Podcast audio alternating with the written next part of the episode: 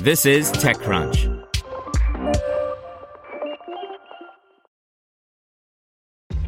This episode is brought to you by ShipStation. You know, some things take a lot of work, like sending little robots to far off distant planets. And just as that's challenging, so too is running a successful e commerce business, especially when there's so much to do. So I want to introduce you all to ShipStation.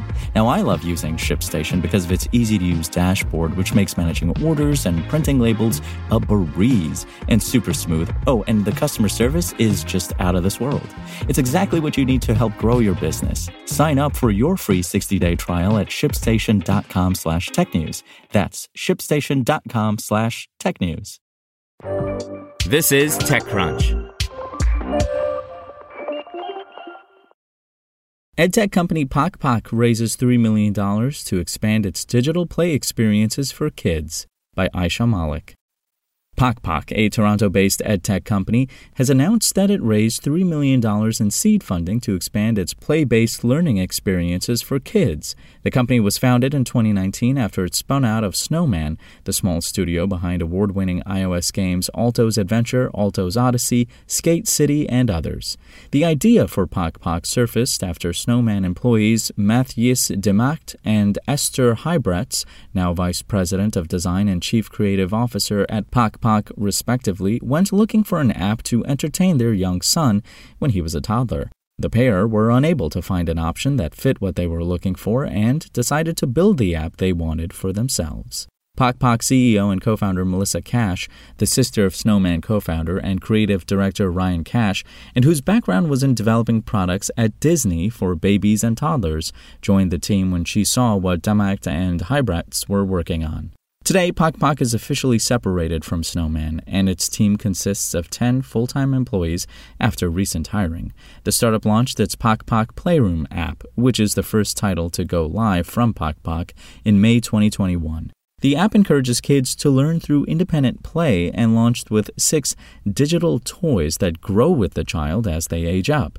The company says that all of the toys are designed to be open ended, as there's no right or wrong way to use them. Huybreghts and Cash emphasize that PokPok Playroom is not a game, as there aren't any levels to beat or objectives to achieve. As for the new funding, PokPok will use part of it to continue enhancing and expanding the PokPok Playroom app, as the company plans to release three new digital toys in the next few months. The funding is going to go into a couple of different areas of the business, Cash said in an interview. Number one is going to be marketing. We launched PokPok last May and didn't really do any marketing, so we want to invest in sharing PokPok with more families. We've seen organic growth over the last year, and we'd love to start injecting a little bit more capital into that, and the rest of the funding will go toward further development. We maintain PokPok Playroom with regular updates, and so part of the funding will go toward continuing to maintain maintain the app. We're also going to further our reach with future products as well. We feel like we can make a dent in the universe with digital play, so we are really excited about developing future products for older kids. PokPok's seed round was led by Konvoy with participation from Initial Capital and angel investors. Existing investors include Tiny, as well as angel investors John Levy, the co founder of Mastermind Toys, and Dax Da Silva, the founder and executive chair of Montreal based tech company Lightspeed, among others. The startup seed funding follows its $925,000 pre seed in February 2021. Huybreghts noted that the company is focused on making its digital play experiences based in reality and making PokPok a diverse space. As part of an update launched this month, the PokPok Playroom app celebrated Pride. We launched our Pride update in various places throughout the app because we feel that kids need both windows and mirrors in the way they see the world, Huybreghts said. They need the windows to empathize with the world and to see different views from the ones they are used to. And they need mirrors to recognize themselves and their friends and family, whether that's through LGBTQI plus inclusion or in other ways. In terms of the future, Huybreghts outlined that kids are going to be growing up in a society that is vastly different different from the ones that their parents grew up in, which is why it's important for them to be creative and be able to think outside of the box. She noted that Pok Pok's products will aim to help children be able to collaborate and cooperate with others.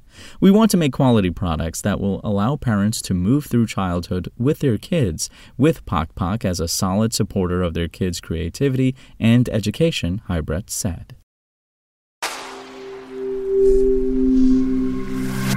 Spoken Layer.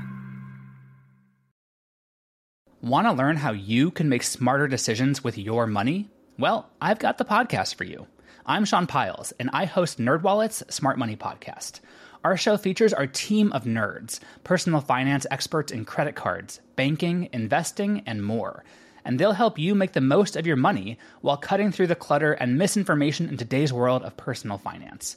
You'll get clarity on strategies to help you build your wealth, invest wisely, shop for financial products, and plan for major life events. Listen to NerdWallet's Smart Money Podcast wherever you get your podcasts.